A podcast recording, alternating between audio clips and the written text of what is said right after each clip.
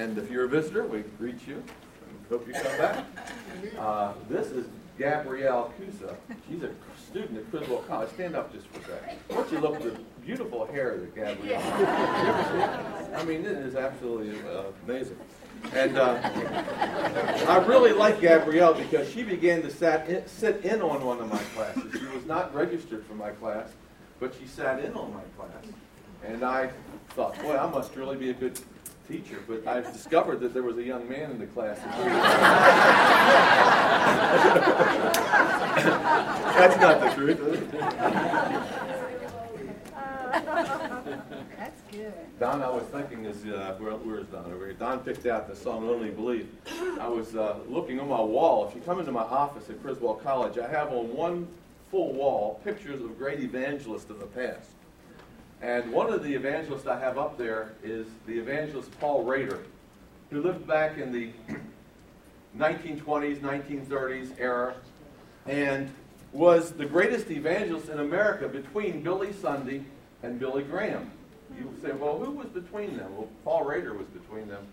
He would go all around and preach uh, evangelistic crusades to thousands of people. He ended up pastoring Moody Church in Chicago and then left there and became the pastor, started a church called the Gospel Tabernacle. And the whole purpose was just to preach the gospel. Thousands of people came to Christ. He used to be an ex boxer. Uh, his father was a pastor, and uh, he moved away from the Lord, became a boxer, became a drunk, and uh, eventually just moved to New York City, uh, sort of lived on Skid Row, and was in one of these flop houses that they used to call them. Who remembers what a flop house is? Let's see. I mean, it shows you how old you are. If you don't know what a flop house is, it's a place where you don't want to live. and uh, he struggled with the Lord and he, he was radically saved. And he took up his pen and he wrote Only Believe. So it's a very interesting story. Well, we've been looking at this issue of belief and faith, and Jesus tells us what real faith is. He says real faith is not just making an initial commitment, it's persevering on with the Lord. And today we are in Luke chapter 9. So take your Bibles and let's look at Luke chapter 9. And we're going to begin at verse 18. Luke 9 18. Now, last week we learned some lessons about faith and about hospitality. Remember, he sent the 12 out, told them to go out on faith and trust people to give them hospitality. Later on, we discover that they didn't give hospitality when Jesus required it of them. So we learned a couple lessons about faith and hospitality based on the fact that, that he sent out the 12 and then he fed the 5,000.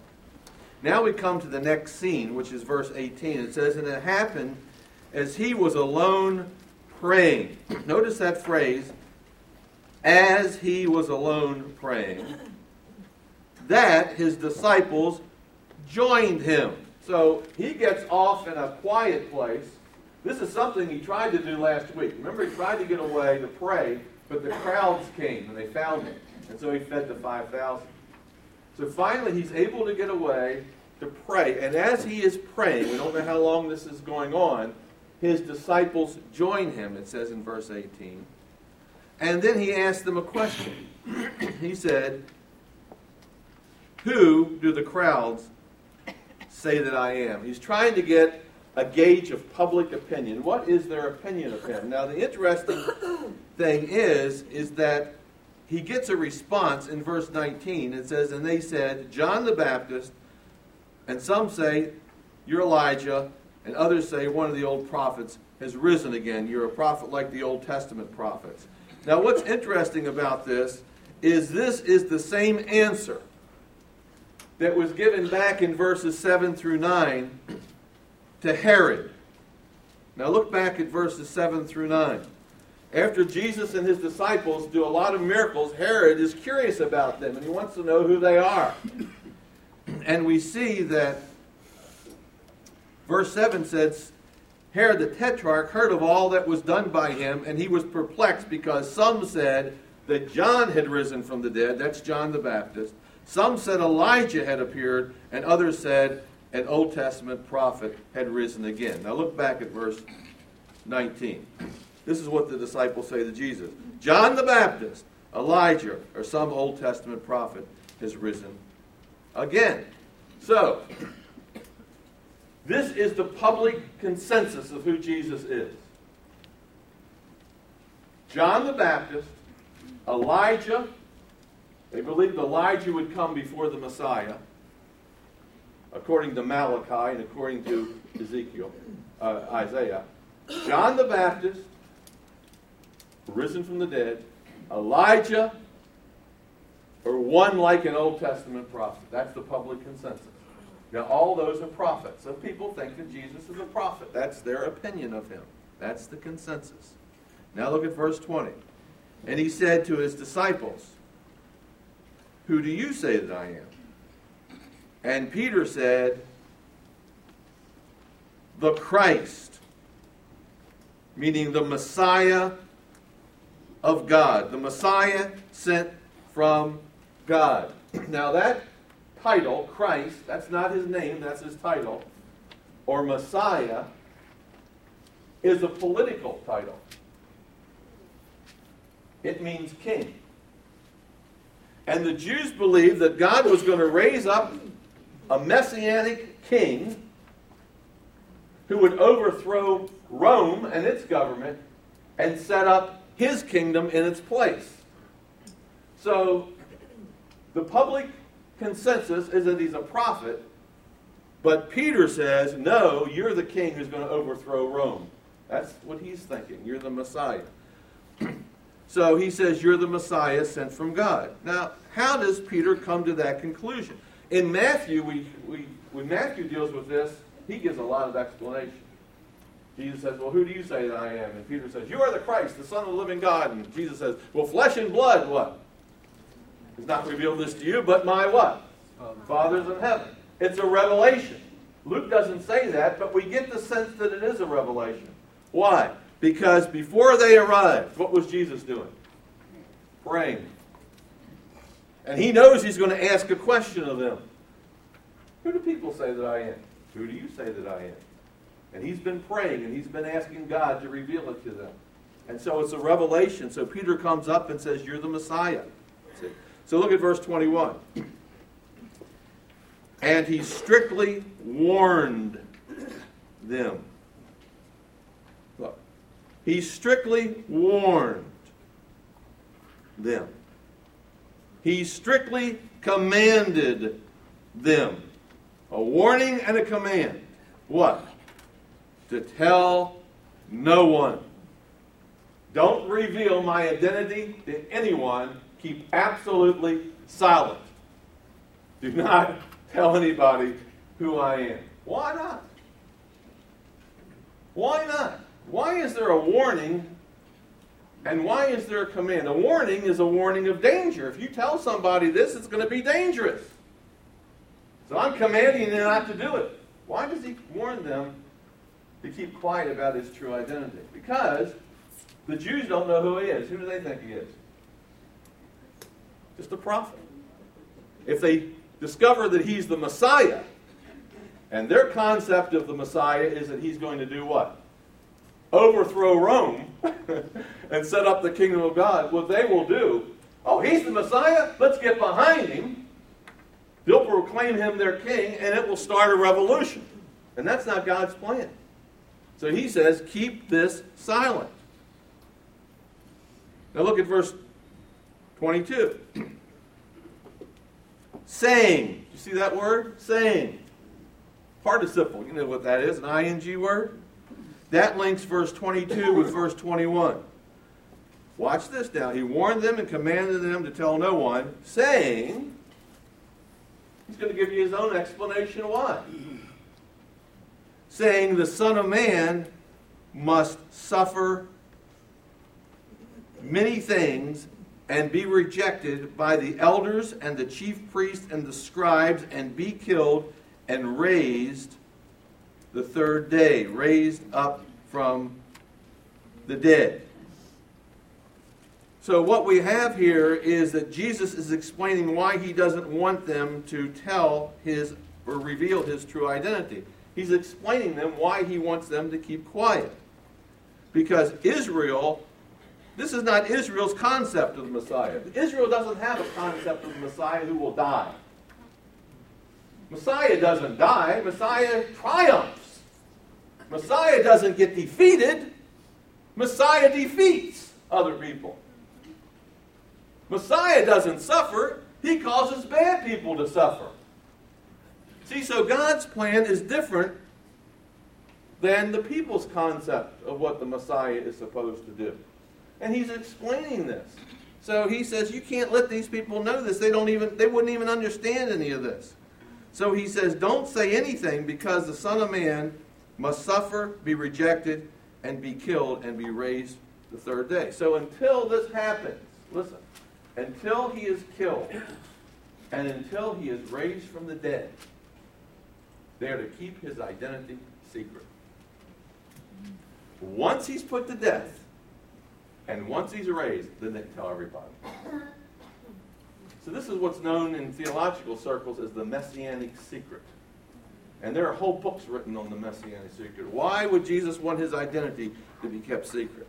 And it becomes somewhat clear to us that because God's plan and the people's understanding of God's plan is different. Okay? Now let's break down verse 22 a little bit into some sort of manageable parts. First of all, look in verse 22 at that title, Son of Man. This is how Jesus identifies himself, which comes right out of the book of Daniel, where in Daniel's vision he sees the Son of Man going to heaven and receiving a kingdom. So Jesus identifies himself as the Son of Man out of the book of Daniel, which is another messianic title. Also, look in verse 22.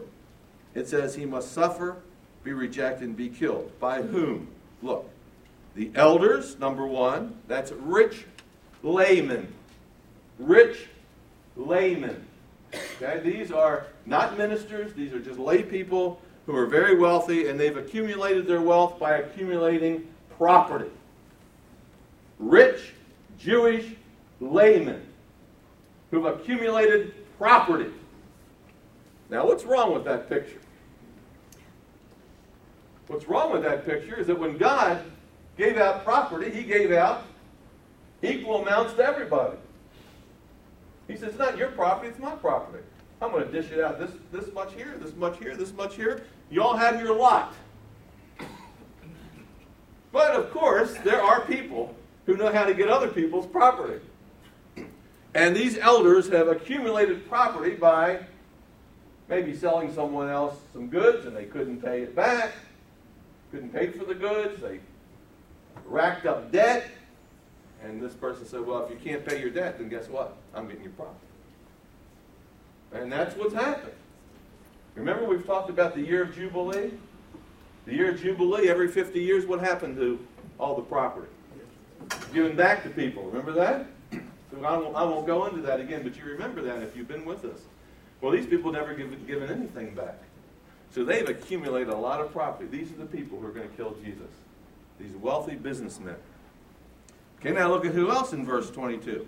Chief priests. You know who they are? They are the priestly family that control the temple. And then the scribes. They're seminary professors. People like us. the theologians. These are the ones who know the law and interpret the law for the people. So these are all religious people, and the elders and the chief priest that's all the former priests and the present priests and the scribes make up the council, or what we call the Sanhedrin, the religious body for the nation of Israel. Now, this group of people are in power. Rome has taken over Palestine. Palestine, Jerusalem, all the cities are occupied by Roman military troops. They're under occupation, just like Iraq's under occupation right now. And guess what happens? Rome comes in and it takes over a country. We can't run the country. We can't run Iraq. We discovered that real quick. So, what do you have to do to run a country? You have to go to the key people in that country and get them to collaborate with you. And that's what we have done, isn't it? And that's what Rome has done. And guess who they went to? They said, We need your help to run your country. Now, here's what we'll do we'll let you keep some of your land, we'll let you continue to live in privilege. But you have to do what we want you to do. And so these people right here are compromisers who have collaborated with Rome, the enemy, in order to keep their own positions of power. Sounds very much like the church in Hitler in uh, the church in Germany when Hitler took over. There were a lot of religious leaders, and guess what they did? They said, "Ah, Hitler's not so bad." Why did they say that? Because they wanted to continue getting their salaries. They wanted to continue to hold their positions, their places of respect, and their places of power. And there were some people who didn't do that. Bonhoeffer didn't do that. You've heard of Dietrich Bonhoeffer. He didn't do that. There's a lot of. Martin Niemöller didn't do that. He ended up in prison, like Bonhoeffer ended up in prison. There were others who did who refused to do that, but most of those people did it. And that's what you have right here. And Jesus says, those are the people that are going to kill me. Okay? And then at the end of verse 22, he says he will be raised the third day. So even though they kill him, and why do they kill him? Why would they kill him?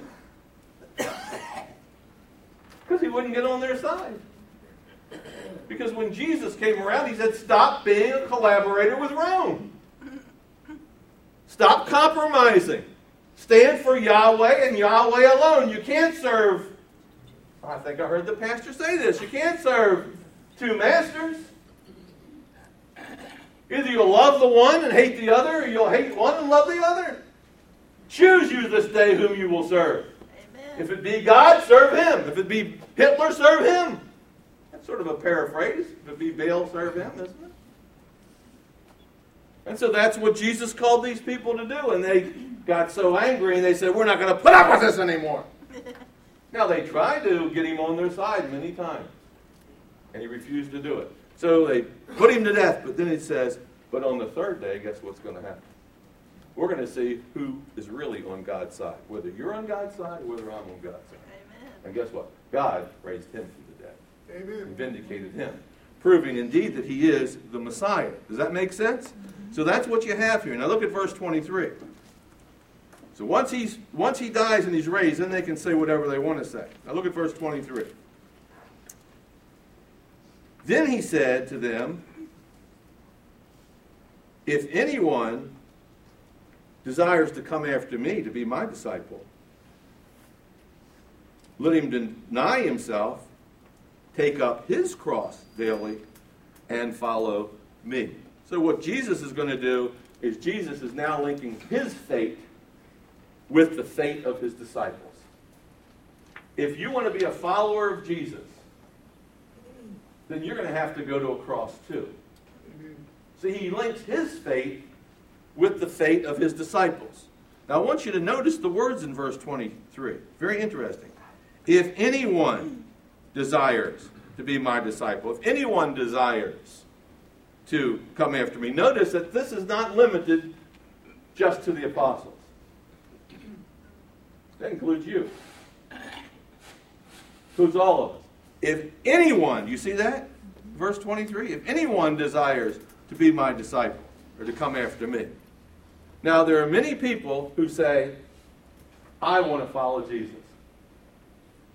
Many people say, I desire to be a disciple. We see them every week walk down the aisle at the church. Guess what they're saying when they walk down? I want to what? Follow Jesus. Now, here's I'm going to tell you what Jesus would say in the counseling room. I don't know what's being said in the counseling room because I'm not in there. And I'm glad I don't know. I'm going to tell you what Jesus would say. Oh, you came forward this morning? You desire to follow Jesus? Here's the instructions. Look, verse 23. Deny yourself and follow me. See, look in verse 23. Deny yourself. And then the end of verse 23. And follow me. That's what you have to do. When you get into those positions where you have to choose between standing for Christ and what's best for Christ and his kingdom or standing for yourself, Amen. you deny self. You stand for Christ. Now he's putting that in the in relationship to to him. In other words, it's not just, well, I have to deny myself a second car. It's not talking about that kind of. That's how we usually interpret all this. This is ter- this is interpreted in light of those parables that we read about. When when the temptations come your way and the cares of the world flood in upon your shoulders. And you have to make some choices between Christ or this, Christ or that, Christ or the government, Christ or Rome, Christ or whatever the situation is. Then you need to deny yourself and you need to put Christ first. So that's basically what he's saying. We could deal with that. You know what the situation would be in your own life when it comes to a decision between Christ or what you want to do. Now, for example, we have an I Believe campaign over in the church right now. Now, the way it's been presented to us, and I will have to say, we will have to take the word of our leaders that this is what they want and this is what they believe, that God has a mission for this church. What our church is trying to do is to reach the uptown and downtown areas and put on events that will attract people that would never come into a church service. And to do it, it's going to take X number of dollars.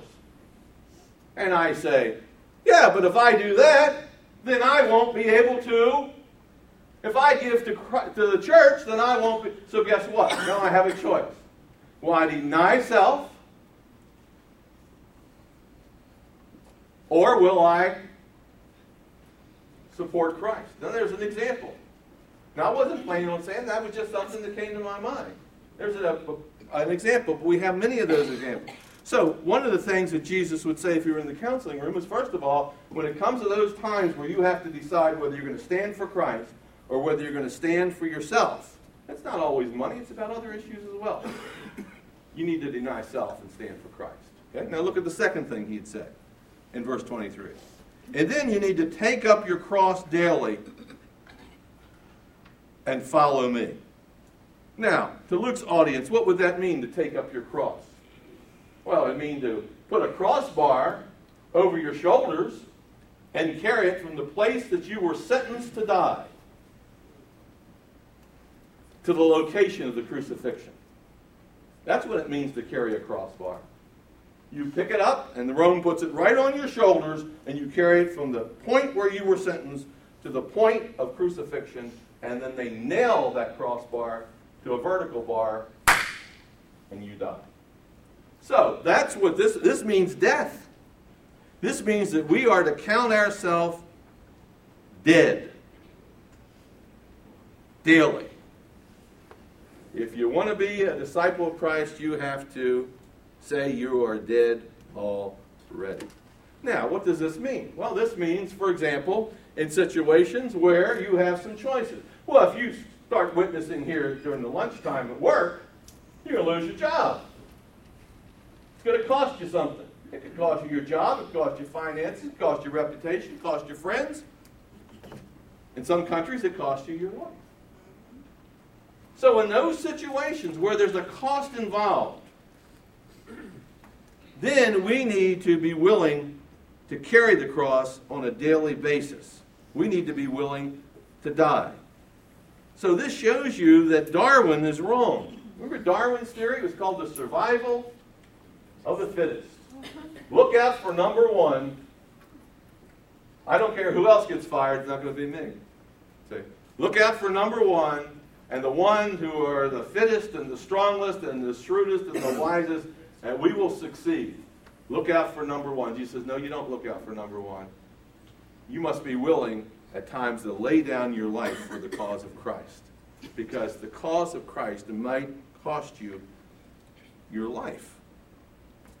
Now, the great thing about this is it cost Jesus his life. This is why he, he's relating it to what happened to him. It cost him his life.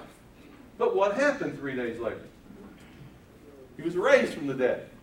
So it was only a temporary death.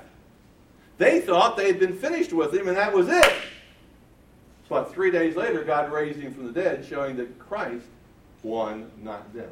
And since they couldn't kill him again, he won forever. So we are to put our all of our energy and all of our desires on the side of Christ. Now look what he says, and, and follow me, which means to continue, to persevere. Don't just stop. Don't just say, I'm going to follow, not just walk forward on a Sunday morning, but actually follow through. Be faithful for your entire life. Now look at verse 24. And notice that it starts with the word for. For, this is an explanation or a reason. A reason we're to do this. A reason that this is the price that we should, the cost that we should count up front. He says, because whoever desires to save his life will what? Lose it. In the long run, you might save it temporarily. You might save your job right now. But in the long run, you're going to lose your life. It's going to be a very poor choice. But whosoever loses his life, now watch this, for my sake, for my sake, will save it. So you might end up saying, okay, well, I don't, I'll give you an example. Um, this is something I was thinking of in the car today. When Lynn and I were first married, she was an operating room nurse, okay? And the hospital where she was working began to perform abortions. Okay? Now, this is not a statement. This is not a social statement. Just me telling you what happened. And uh, she struggled with this. Like, should I be involved in performing abortions in the operating room? And we talked about it, and she finally came to the conclusion to no. She said, as a Christian, I just don't feel that I can kill a baby. Be part of that. And so she said, I'm going to go tell the head of nurse nursing, don't schedule me. I can't. I'm not going to do this. So don't schedule me on any abortion. And she says, now I know I may end up losing my job. But she had determined up front that if she lost her job, so what? So she did it. And guess what? In this particular case, all they did was switch her. She never had to participate in any of that. So there's an example of how you just take a stand knowing that it could cost you something. Now, let's say that she had this conviction that she shouldn't have done that, and she just, she said, and she said, well, I'm a Christian. Somebody said, well, it doesn't matter what, and let's say it was another situation uh, let's say the uh, head of nursing said, well, we can't reschedule you. So, you know, everybody does this. You're not responsible for that. You just work for the hospital. Uh, and Lynn said, well, and she said, well, I can't do it. She said, well, then you're going to lose your job.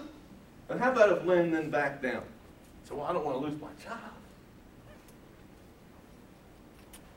And so she did it against her conscience. Now read that verse. For whosoever desires to save her job in the operating room, save her life, will end up losing it in the long run. Whosoever loses his life, willing to pay whatever it is, even ultimately the cost of death, for my sake, will save it. And Jesus is our model. When he wouldn't compromise, they brought him to be crucified. He had to face the cross. At that moment, he could have denied everything. He said, Oh, I was just kidding. I wasn't that serious. no sense of taking the thing this far. He could have backed down, couldn't he? Facing the cross. But he didn't. Was he tempted to? Yeah, he was in the garden, remember? He was tempted in every point, just like we are. And he was tempted, but guess what? He could have backed down, but he didn't. How about if he would have saved his life? How about if he had it back down? Guess what he would have done? Ultimately lost his life. So, he faces the cross. He doesn't cower. He doesn't back down. He doesn't plead for his life. Instead, by faith, he says, Lord, you said you would raise me. I'm trusting you. He lays down his life for the cause of the kingdom. And God honors his faith and he raises him from the dead. Amen. Now that's our model. That's what we're called to do. Now look at verse 25. Verse 25. Now Jesus asked a question, a probing question, for those who have doubts. What, for what profit is it to a man, to a person, if he gains the whole world, meaning through compromise, through manipulation, through force, by playing the game, working the system? What profit is it for a person if he gains the whole world and he himself is destroyed and lost? What's the profit? Absolutely zero. You haven't gained a thing. Notice Jesus puts it in economic terms profit and loss. Something that we can understand. You think you've gained, but guess right, what? In the end, you will be destroyed at the judgment. He's talking about eternal things here. He's talking about judgment. So by not compromising, we might lose our life, but in the end, we will gain it because God will raise us from the dead. If you compromise and you deny Christ to save your own skin, in the end, you'll be judged and you'll be destroyed. That's basically Jesus' message right here. Now look at verse 26. For whosoever is ashamed of me. See, this is, this is why I say it's in relationship to Christ. In those situations, when you have a chance to say something or stand for Christ and you don't, because you're ashamed to be identified with Him, whosoever is ashamed of me and my words, which means the gospel, of him the Son of Man will be ashamed when he comes in his glory and in his Father's and of the holy angels. That's the second coming when he sets up the kingdom of God. Notice how we act now relates to the future. If we are ashamed now in this life, in the future, at the judgment, when Christ comes to set up the kingdom, he will be ashamed of us. If we deny him now, he'll deny us then. You say, well, that sort of sounds like works almost. No, it's not works. If you deny him now, that proves you don't have saving faith. You had a little spark at the beginning. You walked an aisle, but you never followed through. You didn't have persevering faith, you had denying faith. You denied Christ. And that proves that you didn't have saving faith at all. So depending on how we, if you want to be a follower of Christ, guess what? You must do. Not an option. You must deny self. You must carry that crossbar of death every single day. Not once, every single day of your life, be willing to die for Christ. And then perseveringly follow Him. If you do that, when He comes, everything is fine. But let's don't just talk about the future kingdom when he comes back with the angels and in the glory of the Father. Look at verse 27. But now he's going to give us a contrast. He's going to talk about right now. Look at this. But I tell you, there are some standing here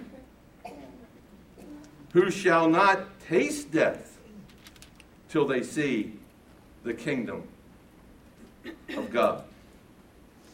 There are some that are standing right there with him. Now, who are standing with him right now? The 12 apostles. So, from the 12, he says, There are some standing here right now who will get a glimpse of the kingdom before they die. Now, what in the world does that mean? Well, let's look at it. Look at verse 26. Notice he says, standing here. Now, that refers to Allen Street? That refers to the 12, right? There are some, look, standing right here with Jesus. That's the 12. Okay? Not us, that's the 12. Now look at the word right before standing here. Look at the word some. You see that? There are some standing here. Not all. All would be 12. Okay? Not many. That'd be nine or ten. Right? Not most. That'd be six or seven. How many? Some. So now watch, watch what he says. There are some, that'd be less than many and less than most, who are standing here, some among the twelve. Look in verse 27. Shall not taste death. There will be some that won't taste death before they see the kingdom of God. Now, what in the world does that mean? You want to talk about a confusing statement? You mean there are going to be some of the original apostles who won't die before they see the kingdom of God? That's exactly what Jesus said. Now, what did he, in the world did he mean by that? well, there are all kinds of theories. Some people say, well, Jesus was actually talking about the second coming and setting up the kingdom. But if that's what he meant, I don't think it could mean that because guess what? He hadn't come yet. It's been 2,000 years and he hasn't come, and all 12 are dead. Every one of them is dead. We haven't seen, they're going to see the kingdom when we see it. Right? So it can't be referring to the second coming. Some people think that he's referring to the resurrection, when he's raised from the dead and God gives him authority and they see Jesus in his glories. But it can't, he can't be referring to that event either. That can't be the kingdom that he's talking about. Because most of them saw that. Except for one, Judas. He didn't say most, he said some. So it can't be referring to that. Some people say it's Pentecost when the Holy Spirit came and Jesus sort of returned in the presence of the church through the power of the Holy Spirit. Can't be that. They all saw that except one. Can't be that. Some people say he was talking about the destruction of Jerusalem in 70 AD. And I've tried to figure that whole thing out, but there were more than some that were alive in 70 AD. Most of them were still alive. Peter had been put to death, but in 70 AD, most of them were alive. So I'm convinced that what he's talking about is the transfiguration. Now listen very carefully. Remember when he was on a mountain, he was transfigured? Huh? I believe that's, and when he was transfigured, they got a glimpse of his glory and they saw what the kingdom of God was going to be like. They got a look into the kingdom of God. Now, why do I believe that? First of all, the context. Look at the next verse, verse 28. It came to pass, and about eight days after these sayings, he took Peter, James, and John. He went up to the mountain, and as he prayed, the appearance of his face was altered. He was transfigured before him. His robe became white and glistening. And behold, two men walked with him who were Moses and Elijah. So, right here we have the context. Within eight days, this happens. Second of all, I want you to notice that those who were involved in this, in verse 28, there was Peter, James, and John. How many is that? Three. Is that some? Yeah. That's some. And what happened? The transfiguration, and in verse 30, they saw Moses and Elijah, which was an example of Old Testament saints who were raised from the dead. So I think that what he's talking about here is he's talking about the transfiguration that is a precursor. They get a glimpse into the kingdom of God. How many get a glimpse into it? Only three. Only three. The rest go on and they die. And they won't see the kingdom until the day we see the kingdom. So, how many have seen the kingdom? Three. How about the other nine? Well, they'll see it when we see it, when they're raised from the dead, just like we are. So, I believe that that's what Jesus is talking about. And what we'll do next week is we'll look at this transfiguration and we will go into it in detail and we'll see how the transfiguration is a glimpse or a picture into what the kingdom of God is to be like and what we can anticipate. So we'll pick up there next week. Father, we thank you for this passage of Scripture. Help us to realize that being a Christian is more than making a profession of faith. It's a lifelong endeavor, following Jesus' example for our lives, facing death daily, but with the assurance that we have life eternal. Because we've not backed down, we've stood up for the cause of Christ. In his name we pray, amen.